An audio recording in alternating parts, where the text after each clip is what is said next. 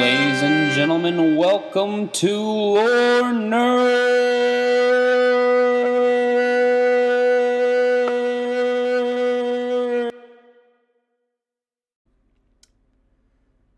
Thank you for tuning in to another exciting episode of Lore Nerd. Um, that honestly wasn't my best Love one. how you always say um. Right? Is it right after or right before? I haven't been catching that. You I've been. say lore nerd um. I got it's. I take that um to like readjust my throat from the the strain I put on it, saying lore nerd. I guess. I guess so. Yeah. Yeah. Anyway, we are here today to talk to you, ladies and gentlemen, about the important stuff. The reason why we're all here. The reason why most of us continue to take breaths of existence, um, day in and day out. Uh, it's that shining light at the end of our tunnel. Uh, the lore. Um, the exciting stories that we all love to talk about, uh, fantasize about, worship, um, and gab over. Uh, I'm your host, Hunter, as always, and we have. Shut up, dude. and we have Alex here, also, uh, our second host. hey guys, still Alex, still here, still selling real fake doors. This week uh, we have um, some exciting things to talk to you about. I'm going to be talking to you guys about uh, the comic book Old Man Logan versus the movie Logan that came out. Alex, I believe, is going to be talking to us about Constantine. I don't really know if he's going to be doing a. Uh, well, I can ask you. Are you going to be doing like a, um, you know, movie versus comic book? Have you read any of the newer comic book issues versus the old comic book? Because I think I haven't read any of the new ones. I've read uh, the old Hellblazer series, uh, Okay. done by Jamie Delano. Uh, so, and there's some other names on there, and I'll kind of go through that as I talk about it. But I really kind of want to go through just everything that I know about Constantine in the media versus the comic book I read, because it is very different than everything I've seen in the media, which I think is pretty intense. So I'm excited to share that and kind of I want to get your thoughts on it too because I know that you've seen a lot more uh, of the DC animated films. Um, I'm not sure if John Constantine's in necessarily any of the uh, other ones besides the Apocalypse one, um, but I really kind of want to get your thoughts on who he is as a comic book hero and who he is as not a comic book hero. Yeah, and I th- uh, I think the key word there is uh, hero. Um, yeah, I- definitely. yeah, I, I really I, I have some of my opinions on that, but we are also going to be wrapping up um, the end of this podcast with a little bit of a spoiler talk about Bad Batch. I'm not so certain how far into it you are. I did make a mistake last week saying that it was going to be ending. Um, horribly Not. mistaken. Um, yeah, That's actually close, yeah. bud. That's gonna be the last time Hunter decides he can go three deep on lore nerd. Uh, I was I I was I, I listening back to last week's episode. Um, just disgraceful, dude. I'm just disgraced. uh, however, uh, this week I promised you to do better. I'm gonna remember that I have Google to utilize uh, to make sure that we're staying on the right course. But anyway, we're going to be talking about Bad Batch at the end of this. Um, this is your first spoiler warning that if you're wanting to keep uh, Bad Batch kind of, you know, in that realm of unknown until maybe they finish the series, so you can watch it all at one go, or um, maybe it's just not that time yet for you to watch it. I don't know. However, that's what we're going to be talking about, and I also do want to tease some things. I'll bring this up at the end of the episode as well.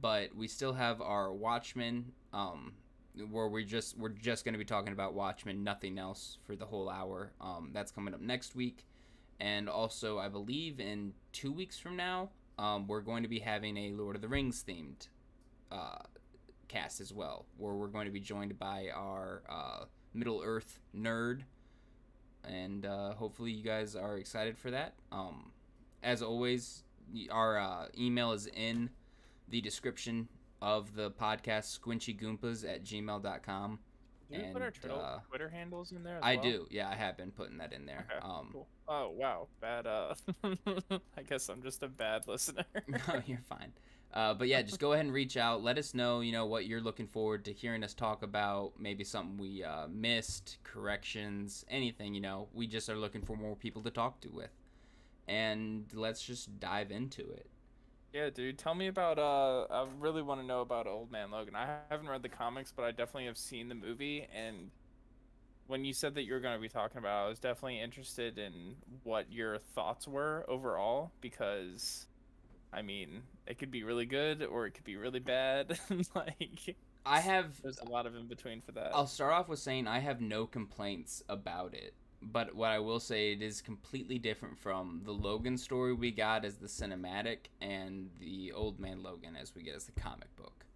Um, Okay. It was a good adaptation. I think it kind of still told a similar-ish story, but it wasn't the same story at all. Uh, a lot of characters. Um, I think they were too afraid to play with a lot of the characters that they did in Old Man Logan versus Okay. Logan the movie because well, you had characters like Hawkeye, Spider-Man, Hulk, um all In of these Old Man Logan the comic. Yeah, and all of these uh Oh wow. characters that had never really been introduced into the uh, Sony universe of Marvel.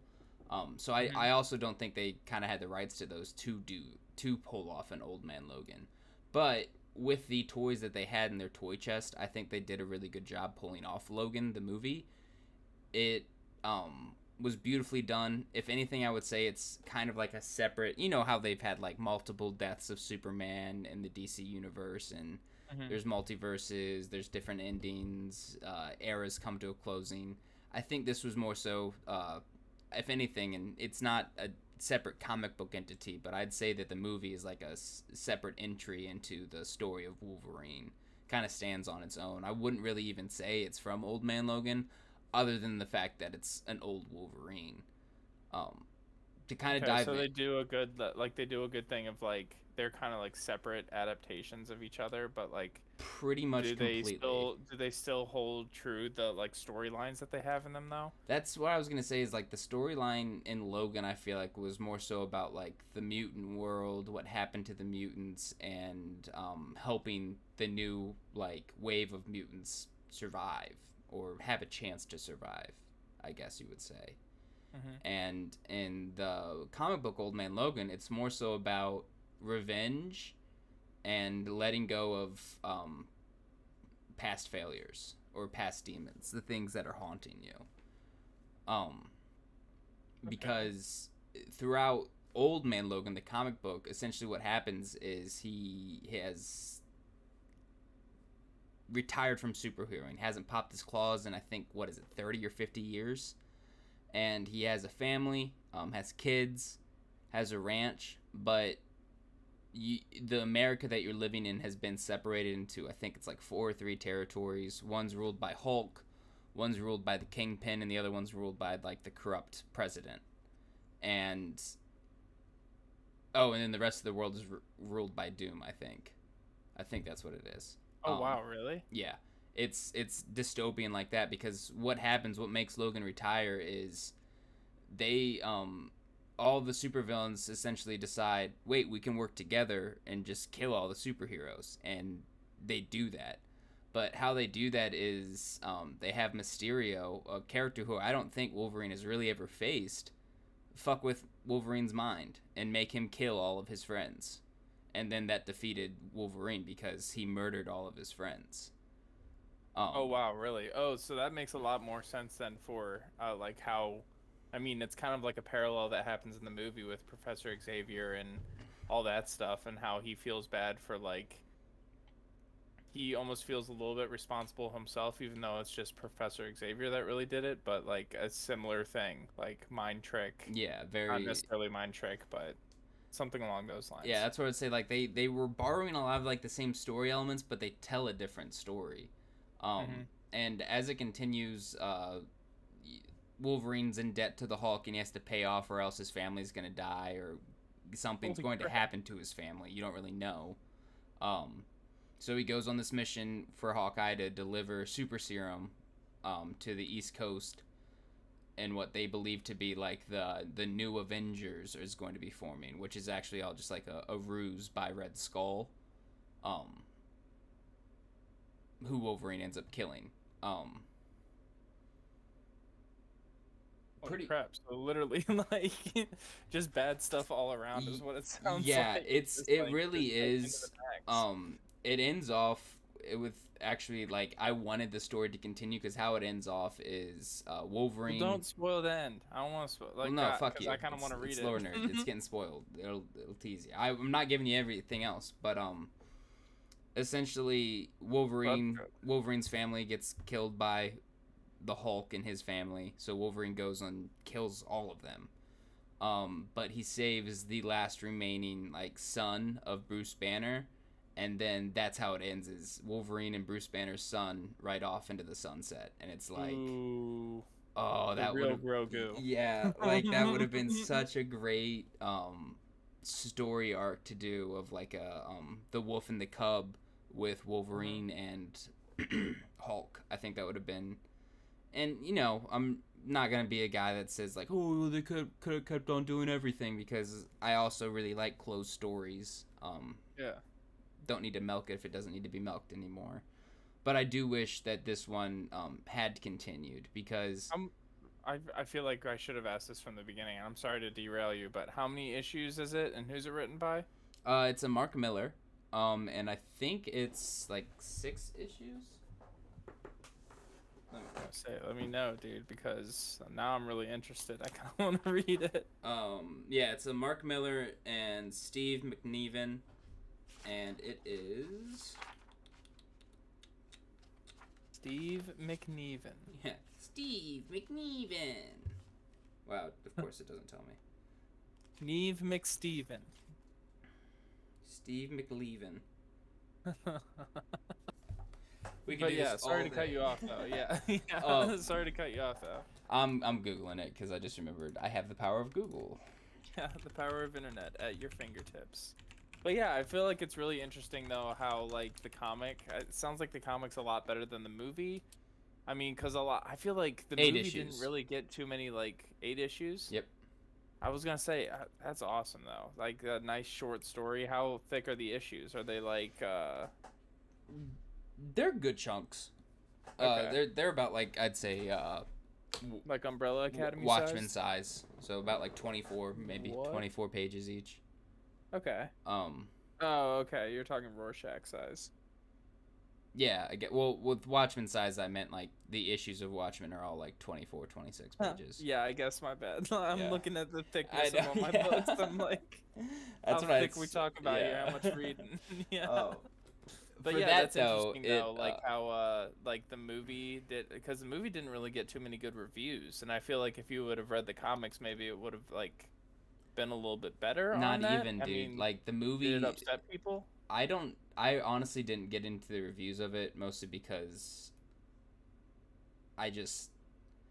I, I strongly um and you know this because you're my brother so you've definitely heard me critique a movie and tear it apart but Mhm. if I strongly hate Rotten Tomatoes as like an organization um and mostly movie critics that like make money off of critiquing movies Mhm. like it's for that i always feel like it's more so just like a um, opinion piece like oh i didn't Yeah. like this because i i it wasn't made for me i couldn't get into it maybe i was having a bad day that day and didn't write about that like um i'm not a fan of uh reading the critiques but what i will say with this um is it's you don't need to read the comic book to get the story of logan um Mm-hmm. and you don't need to watch the movie Logan to get the story of Old Man Logan. Like in all honesty, they tell two very separate stories, but they borrow a similar track. yeah, they borrow the track from each other.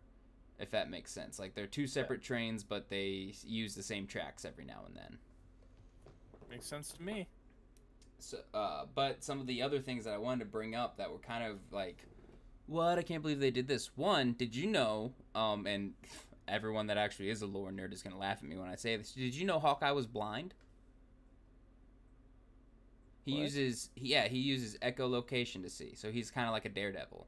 That would be so much cooler in the movies. I know, right? What are they doing? like when I found that out, I was like, "Wh- "What the hell?" And apparently, Who's like lying to me. one of uh Deadpool's greatest issues is him and Hawkeye like partner up and um since Hawkeye is blind, Deadpool, whenever he tries to talk to him, will always pull up his mask so he can like read his lips with like the echolocation, or um, he'll use uh oh sorry he's not. Is he blind or deaf? No, he's blind. Yeah, he's blind. Fuck no! Now I gotta look this up. God damn it! It's deaf or blind. Fuck. finding finding out the lore on the podcast. Gotta love it, ladies and gentlemen. yeah, I know, and I'm I came in here all prepared. Uh, deaf. Okay, my bad. He was deaf. So yeah, uh, So he has just like super like sight then. yes. Um, but for some reason in this one he was blind, and he was using his hearing to hear shit. So, I'm very. That's why I was confused. Um, I guess there's many different parts of it, as always, like any superhero. you know, there's every race and gender of Superman and Batman out there. There's every type of Hawkeye as well. But with that being said, another type of superhero that brought in, um, Hawkeye is also the father of Spider Girl or Spider Woman in this book as well. He uh, has relations with Peter Parker's daughter, I believe, or granddaughter, one of the two, and they have a kid, and she becomes the spidered hero, the the web shooter, and she's kind of an anti-hero. Um, I appreciate her arc in the story a lot because it was something of like a, oh fuck, they're doing this, and then oh fuck, they're doing this. Um, very exciting, very exciting. That although with it being a short story, there's not really much more to talk about other than I I highly suggest it for anyone out there. Um, it's very it's like a it's an affordable, it's a quick read. Um, the artwork in it is beautiful. The world of it is amazing, and if you love Marvel, um, it's a great jumping off point. In all honesty, for comic books because it plays with all the characters that you know well enough just by watching the movies, even, um, and introduces you to some new ones that you're also are like, all right, I want to dig dig a little bit deeper into this one and maybe go out and find some issues on them. So it's it's a great starter comic book, I would say, in all honesty, and that's that's what I would be recommending it to because mostly, if you read comic books already, you're going to be picking up Old Man Logan if you see it on the shelves. But if you don't read comic books and you're wondering, should I dip my toe in the water? This is a good one to start on. Hmm. Makes sense to me. So, let's talk about yours, man. Because I, I, I won't lie. I kind of after you said you want to talk about Constantine, I was like, all right, I gotta speed through Old Man Logan because Constantine is a. It's a tricky one. I'll say that for certain. Uh, tricky. It's more so it just leaves you sitting there like, wait, what? Like, why am I? why is it called Constantine? It should just be called What Happens Around Constantine. and that's why I really I want to read the newer ones because I I don't know if that was more so a um god I need to stop saying um so much. I don't know if that was a product of the time or if it was what they were trying to achieve with the storytelling because it was and I only read the first volume I think of Hellblazer. But there's an issue where actually hell i think almost every issue except for the one where he deals with the flatulence demon where he really doesn't do anything except talk to people and I then mean, have he knows he knows what to do. It's more so he doesn't save anyone. Like that's the thing. It's very much so like he saves his own skin and if the problems dealt with by sacrificing his friend or his girlfriend or whatever, he takes that path. And that's why like it's very interesting like it's not he's not necessarily like what you would get from you know, uh, well, first off, before I dive into it, I guess, uh, I'm talking about John Constantine Hellblazer, uh, the original Sins um, volume. It's volume one, and it's by Jamie Delano, John Ridgway, Alfro Alcala, Rich Vitek, Veach, actually Veached, and Tom Mandrake. And uh, yeah, I mean, overall, like it's that's exactly what he does throughout the entire book. Is he sacrifices friends like he knows what magic and what spells to use, but he's not like the DC universe John Constantine that we know of, where he's actively saving people. It's more so like, oh, the demon's trapped inside this guy. Let's throw this guy into a spell so that way he can't move and the demon can't leave. Like he's not saving them. He's trapping demons and pissing off the underworld. And the underworld knows of him too because like you see like when he talks to other demons they're like, "Oh, John Constantine." like but that's about it, which is why it's kind of crazy cuz it's like I'm used to the John Constantine who's saving people and people are like, "Thank you." And he's like, "Oh, I don't like I don't give a shit." Like stay away from broken glass or whatever. You know what I mean? Like eat your green vegetables, kid, but I don't really give a shit if you don't It's sort of character. But in this, he's not that at all. He's even worse. so, um, what did you think about the first volume, though? Because I know you've read that too. Because I'm halfway through the second one, and I'll tell you, not much has changed for that. So, when I was reading it, at first I was like, all right, it's just like a slow burn. It's setting up the world, it's setting up what's supposed to be happening but as I got through it, I just realized kind of what you were saying was he's not saving really anyone. And to to my argument, I don't think he's ever really using magic all too much either. I mean, the guy always has to He's go to either like spells, Doctor like- Mid. Well, no, he's not even doing that. Like either he's going to Doctor Midnight, or the spell is being cast around him, and he just knows the exact time to like go in or go out. But like I have, I don't think I ever saw him perform the spell.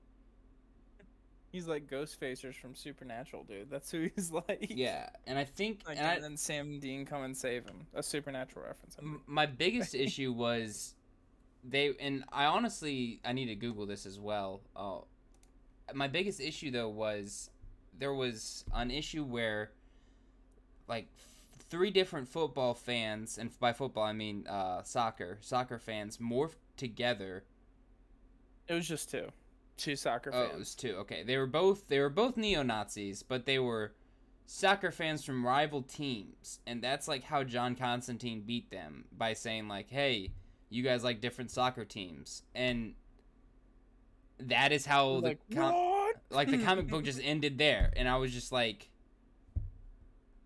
Was the was the author just really pissed off at idiotic comic book fans during this time, or not comic book fans, soccer fans at this time? Like, it No, I think that uh, you forget though is that he was he pissed off one of the like demon bosses, and so they sent that to kill him.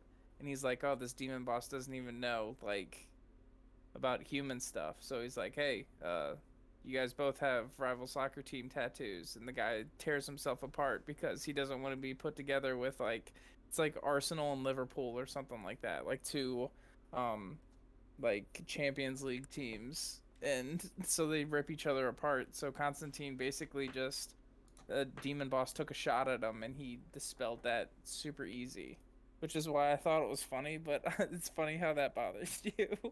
Because I mean, I'm over here reading other books, other books, and yeah, it's something quirky like that that, might happen, but there's still like a reason to it, you know?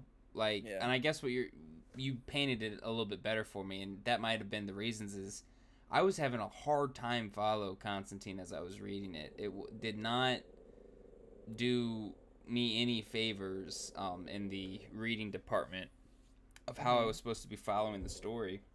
That's because I feel like it's very not normal comic book writing. Um, that's weird to say, but at the same token, it's like you don't necessarily know what's going on, and there's like individual stories, like uh, he goes to the demon of pestilence, or he's saving. Well, it's like they do. saving, they try to do what Watchmen does and kind of fail at it. And I don't want to say fail because hell, Constantine has been going on forever now. We're talking about him. Clearly, the character has not failed. They did something right.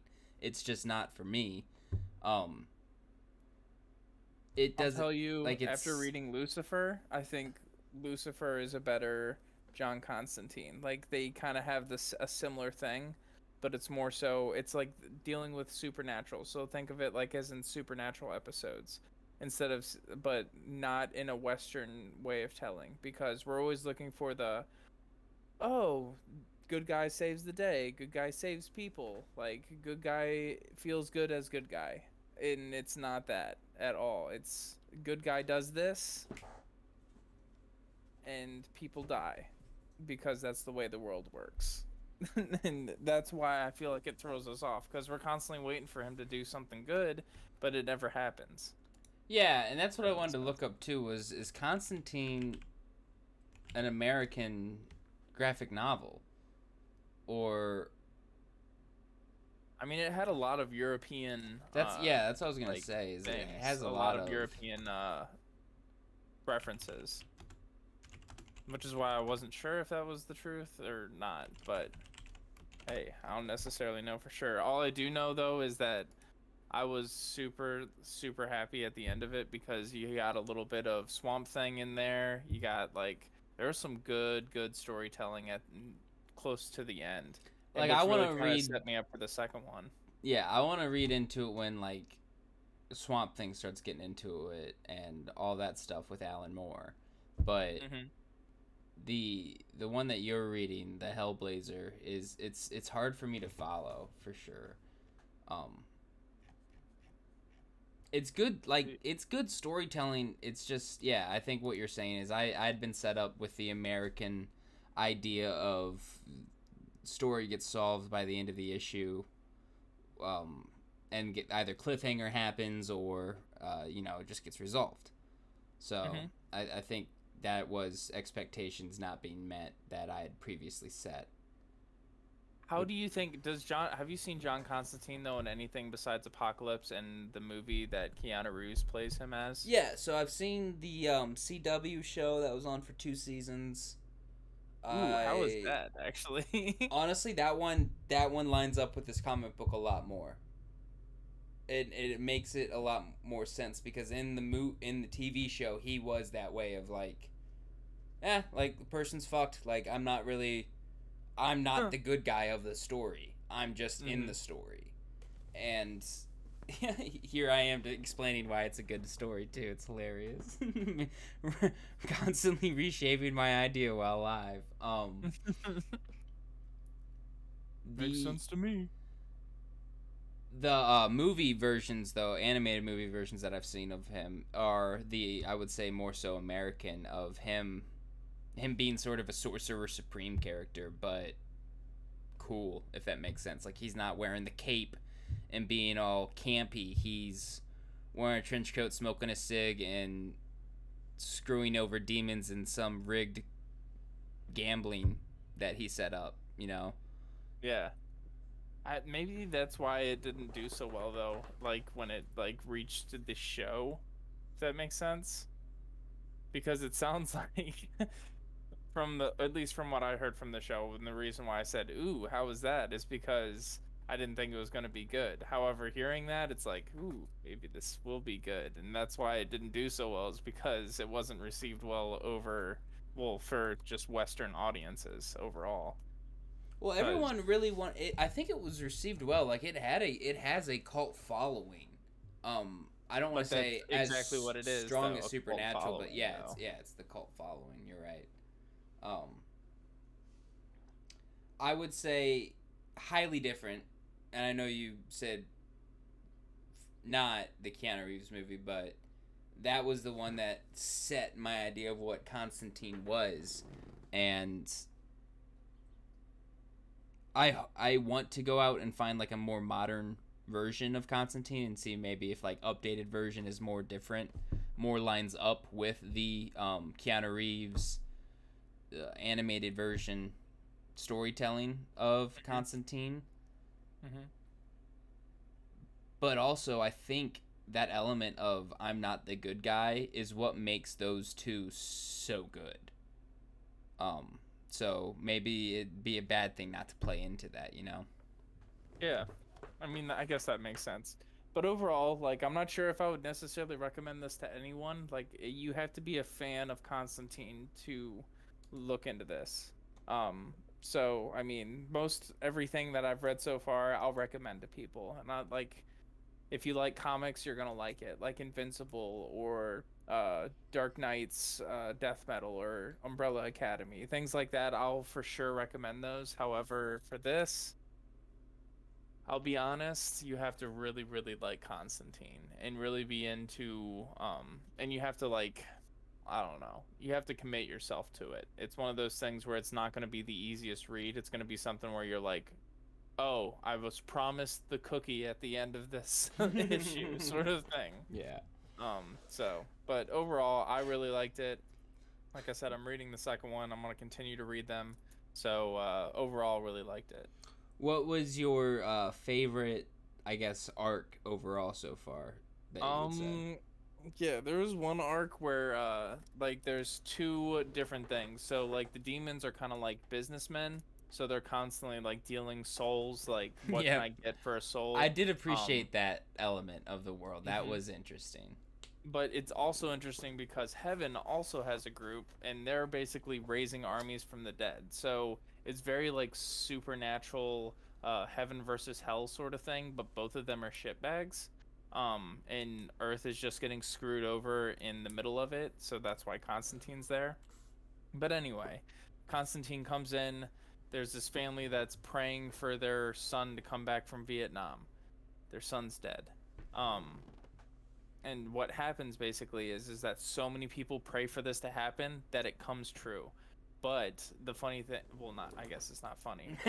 Uh, the son comes back to life in their hometown and starts killing uh, just people of the town like their family members uh, you know the local mechanic the uh, the local priest like they're just killing them all like they killed people in Vietnam, like citizens in Vietnam. well, they think they think they're in Vietnam still. Yeah, exactly. They they think they're in Vietnam, but they're not. So it's just a very interesting storytelling of that, but it it ends with basically the guy kills his parents thinking that they're Vietnamese uh, civilians, and then John Constantine's like, "I'm out of here." Basically, is what he does. So he doesn't solve it. He doesn't save anyone. He just throws up the piece and leaves. And uh, uh, that was like really interesting for me because it really kind of told the story of like how uh, just imperialism overall is just ridiculous. And how like it borders and people don't really matter. Like if you're in a war and you're told to kill someone that's what you're going to do. And like i don't know it's just a really interesting philosophical storytelling. And it blew my mind and it really got me interested. And that's why I, honestly that's what hooked me overall. Because it was telling the story of something that happened in history not being on the side of like what propaganda would tell you but at the same token like telling the story and like explaining a lesson and that is it was awesome See, in that's personal opinion. interesting. I almost read that as like propaganda, but I mean, it was released, I believe, in 1988, so that would have been like I think well after the Nam War was over, maybe Yeah, I Kor- don't know maybe when it was Korean. War. Well, publication date of the first Hellblazer was 98. Yep. yes sir and the war ended in 73 so i guess you were right it would it would be weird if they were trying to do some propaganda in there um but okay. I i i did like that one as well. I will say i appreciated the story i believe. Is it the one where the two got the one that i was bitching about? Where he has to go deal with the Lord of Pestilence, and then there's like this guy that's like racking up a body count in hell, and then he like becomes something. It's like the sex bot or something like that, the sexual demon. Um, um yeah i think it's something along those lines yeah for sure I like that one a lot though. I I appreciate Constantine. It's good. I, I agree with your uh, recommendation though of it's not really for new timers. You really have to want to read the Constantine story. exactly So let's get into and uh, spoiler. ladies and gentlemen. This is your Yeah, second warning. spoiler alert again. Bad Batch. Oh man, I fucking love this. Uh, how f- Fucking love how Bad far Batch. are you? Uh, are you I'm all caught up? Caught up. Okay, cool, me Five, too. Five was the last episode I watched. Me as well. Me as well. All right, then we can like fully like talk about it. Yeah, get into it. yeah. So let's let's I guess start off at the beginning. Did you know anything about the Bad Batch when you first started like watching it, other than me no constantly yapping off your ear about it? Okay. I had no idea at all. Cool. Were you, ex- like the opening scenes? It's Clone Wars burns away. Bad Batch. You're on the planet. You meet Caleb, and then do things start clicking for you? Like, oh shit. I know it's about like Yeah, as soon as uh they're like Obi Wan Kenobi's, he's cornered General Grievous on Utapau. I'm like, oh boy. I was like, here we go. how far? How long does communication take to get places? Yeah. Did you like how they gave us like a animated interpretation of the Revenge of the Sith like uh battle for Coruscant scene when they're uh like they take down the MagnaGuards, General Grievous hits the like codes. Like it was almost like shot for shot from the live action into the animation. It was so great. I mean, General Grievous never really. Oh yeah, yeah, yeah. I guess you're right. Like when they were going through, you're talking about in the very beginning where it's like uh, Legend of Korra style, where it's like Yeah. we go into Mhm. Coruscant. Like it's like a news. Legend of Korra style, dude. That was Clone Wars style. What are you talking about? Well, I mean, maybe maybe so, but I didn't. I haven't watched Clone Wars, so I like fair warning to like people. Like you can for sure watch this, and it's gonna be an awesome watch. However, um, as Hunter put it, like maybe go watch Clone Wars. I mean, that's definitely nice, but I didn't need it. Like I'm still mad into it just because I'm a Star Wars fan overall. Yeah, I would say watching all of Clone Wars before watching Bad Batch would be the lore nerd move, but it's not needed. As long as you know the Star Wars universe, you'll love Bad Batch because it, it's it lines up perfectly with Star Wars chemistry, good Star Wars chemistry, I should say, and has mm-hmm. all the great elements of a good Star Wars story. So, I have no I have no complaints about it thus far. Let me ask you this question: Who's your favorite character?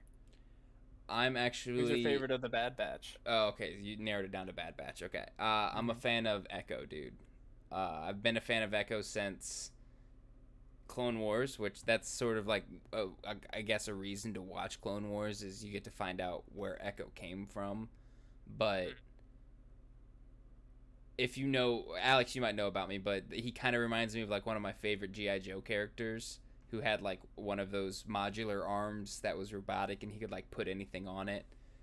And it just reminds me of that and also he's just he's a badass. He's a non modified clone being able to keep up with these clones that are genetically modified to be badasses so that makes him a badass you know? Hmm. He's he's an arc trooper turned into this and that it's super cool My favorite is uh freaking Wrecker, dude. I love Wrecker. Easily my favorite. He's like uh I've watched a lot of Star Wars Rebels and um he reminds me of uh is it Clanker, the droid? yeah i want to say yeah, yeah.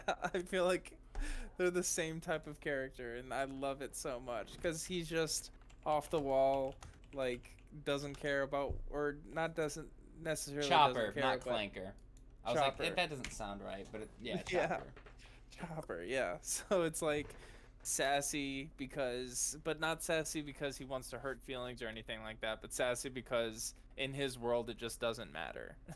and that's exactly what I got from Wrecker overall. When he's just like, oh, another successful mission.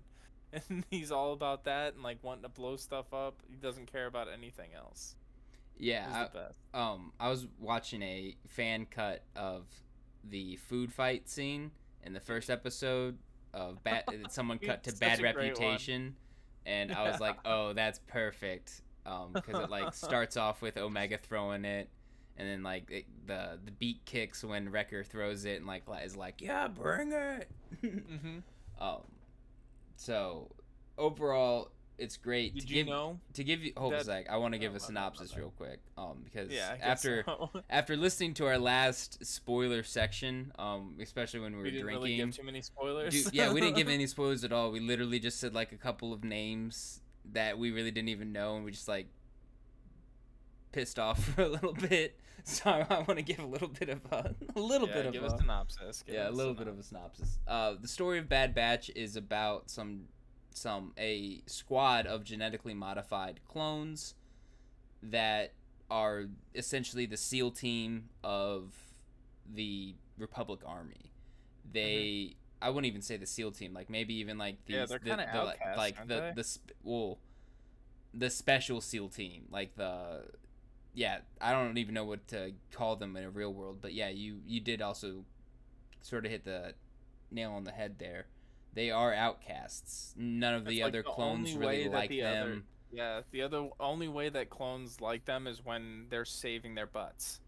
Otherwise, they're gonna make them ter- like feel terrible about themselves because they're defective clones, basically. Yeah, and they they essentially believe clones believe you know we are the best. We're made from the best, and we have the best brothers. You guys are failures essentially, Mm-hmm. and they actually you know don't really care all too much. Uh, they seem to function just fine with their own little family unit, and I love them from meeting them in Clone Wars to this. It's always a joy to see how they actually like attack something because it's always very unorthodox and kind of how a D&D party might murder hobo a DM's campaign. Um, might like perfectly set up like all the all the enemy NPCs so that way when they come into the cave and then all of a sudden your party tells you about how they're just going to blow up the cave supports and cause like a massive cave in and you're like, "Ah, well, I guess that does do the job. Um, and it's it's a, it's a beautiful story. I don't really know where it's going to be going because Dave Filoni is a genius in his storytelling. So you really only get the snippet you get that week, and that's it. And you be thankful for it. Speculating into the future is really hard because it's almost done in the style of I want to say Mandalorian, where you're given kind of an, an idea where the story might go, but it could just cut off and just do a complete anthology thing where it's like, all right, and that was the end of that little story chapter that might be introduced halfway through the next one, but we're just gonna start something new. And I appreciate that. So far, Omega, I thought I was going to hate her, which that is the um shit, I'm doing it again. Terrible. Synopsis. And uh, Omega's introduced to the Bad Batch as a new character. She's also, or kind of still in quotations, a genetically modified clone. We don't really know too much about her other than the fact that she has a big affinity for the Bad Batch and they're growing to love her as well. Mm-hmm. I think Definitely. I think that's a Did good you know synopsis, straight from ahead. the beginning though that she was a uh, that she was a clone? No, and that's why like from the beginning when they introduced her, I was like, oh okay, here's the, I was like, here's the kids show element because they like, there's no way that Disney greenlit the Bad Batch to be like an adult cut. You know, it's not gonna be all gruesome war drama. There has to be some sort of kid element to it. Just like like Clone Wars brought up Ahsoka, um, Rebels brought in Ezra Bridger. Mm-hmm. There's always like that kid element to it. I was like, oh I great, here it is. Gonna be a Jedi too, because like, I still think she might be, dude.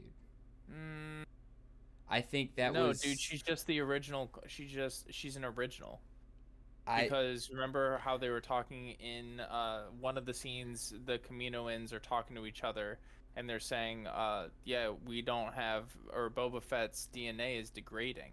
We're gonna need some more original DNA and that's when the bounty hunter was sent after Omega. So it's at least leading you to believe that Omega is an original with original DNA like Boba Fett. She's not a clone. She is engineered well, if she's engineered, she's a clone. Well, no, but she's not. Hmm. How do I put this? Kind of like how Jango Fett would would be. Gotcha. So like uh, one that isn't uh like hat. I mean, I think you still might be right, but You see what I'm saying though? No, I think you might be right, but I honestly still think because there was all that big secrecy behind her when uh, Tarkin was on the station on the first episode.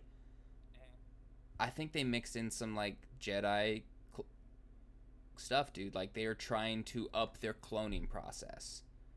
What is the next stage for the Kaminoans? They're definitely not happy just making clones. Like they're going to want to progress to something greater. And we already know that that technology comes into play in Mandalorian with Yeah. um, all of those like clone bodies and whatnot that are going on in there. So it's like, all right, where does that come from? And this this is what I think it is. It's going to be them trying to remake the Bad Batch from like that DNA, and in that, the Empire discovering the Kaminoan secret, and then we get fucking Your words are blowing up right Um, now. I know. then we It's get yeah. what's his face scar across it um big baddie in the sequel series can't remember his name Snoke. yeah and that's that's gonna be snoke we're gonna get the answer he's a he's a he's a degraded clone from omega because sidious was re- was trying to clone himself with that Hmm. process Interesting thought, actually. That is that is my huge rabbit hole. or my, yeah. But Interesting. to ask you some questions, man. So far, does watching this make you want to go watch any of Clone Wars? Um. Yeah, I guess so. Just because I'm a Star Wars fan, but I'm also I'm not gonna lie. Like I'm not. I don't necessarily think that a lot's gonna happen. If that also makes sense. Like. I don't know. I'm just. I'm not convinced. I guess to watch Clone Wars completely yet. I mean, I haven't even necessarily watched uh. All of um Rebels. Rebels, so I still have some of that to watch. I do like the way that the storytelling happens, though, so because of that, maybe. But Well, what's I guess holding is it just really the fact that the storytelling at times is a little bit too uh, immature for you that's holding you off from Clone Wars, or what is it? um, just more so like uh, the whole. I have way too many stories going on right now. Gotcha. it's like how, remember that one Hunter once asked me like how many stories are you involved in, and it really upset me that I was only involved in two. So like I I was like all right screw it like I'm gonna be into all of them like as many stories as possible. But and now that's you're like drowning. Yeah. And now I'm drowning in stories. Yeah, exactly. So and I'm over here just gulping seawater, thinking it's normal, waiting to drown. oh bud. no, Okay. I uh, well just because I still am. Let's see, I'm watching Bad Batch. I'm rewatching Clone Wars with my wife. I'm going to be starting Rebels here soon. I'm reading a J.R. Tolkien book, The Children's of Hurin. Reading comic books with it, at least three right now. So it's like I'm I'm still like diving deep into it, dude. So you're into it. You're in it to win it, dude. Always. So I'm hearing. to kind of uh, bring the Bad Batch conversation to a close, what is something that you're hoping comes from this series? Mm, I don't know, to be quite honest, because there's a lot that I would want. I would have to say, overall, what I want really is for. I'm ready for the whole Omega thing. Like, immensely ready for it. I'm excited to see how that's going to play out. Um, but yeah. That's about it. like Okay. uh, I'm I'm just I'm I'm an avid watcher overall. Um, I'm hoping we get either some storytelling that helps connect the sequel series to the original series of movies. So just something that like kind of helps paint the picture of maybe where some characters came from or anything really. So you know that whole Snoke line that I just pulled out of my ass a little bit ago, um, or anything else really. More so Mhm. Katano, I'd be fine with too. But what I really hope comes from this, and I hope someone gets their shit together, we get another Clone Trooper Squadron game, but it's of the Bad Batch. Ooh. That'd be cool, actually. Yeah. I'd be down to play that. Oh, so that's what you mean by what you want to come from it. Well, I mean, like, yeah, it could be anything. I just, you know, as the asker of the question, I am God and can reframe the the expectations of it. I mean, I guess uh, from this, I would really. Mu- I mean, you don't necessarily need a live action, but like, yeah, I definitely want a game or something like that where I can interact. And to be quite honest, I wish that, or I would really want a game where you're a new clone. That's a one part of the Bad Batch, like a defective clone. So you get to choose like your side. Are you gonna be on the side of like the clones? Are you gonna be on the side of the Bad Batch and the rebellion? Like where are you going to be and so like from that aspect i'm always down for one of those like choose your path type games and that's what i would really want from it Well, I was um there was a as I was rewatching Clone Wars with Michaela, there was a, a whole siege of a planet that I thought would be a really cool idea for a video game where you just, you know, it's uh classic comedy where you end up everyone that you play dies at the end of their play turn, but it's one of Mhm. those games where all right, you're the clone trooper at the front lines and you have to try and like stop the assault. You can't. All right, cool cuz that's something that I appreciate these shows doing is they didn't ever really show the gruesomeness of this war and it was like it's brutal as hell. There i mean it messed up the troop clone troopers. They all had like most of them that survived had ptsd if they did survive. Hmm. Like it it was war and that's something that i as i get older i think would be a it's a beautiful storytelling element to help maybe portray what some of our heroes are going through or our veterans are going through from home you know? So anyway that's a uh, that's something to end up with the bad batch. Uh, what what are we going to be talking about next week man? Um well next week you Oh, already Watchmen. said, dude. Yeah, I my have bad. yeah i have a doomsday clock to read is what i have yeah So, you gotta uh, rip through that. I guess you can hand over those invincible compendiums nah, dude, buddy. piss off. I'm doing both of them Um, I will say a little sneak peek after, um, and I've read all the Rorschach now too that you gave me. yeah Uh, likey no likey I likey, but I still kind of am wanting you to read Doomsday Clock still, so we can we can fully talk about it. But what I will say with Doomsday Clock is uh, another beautiful Watchmen story, does justice to be a sequel, and I have really no complaints about it.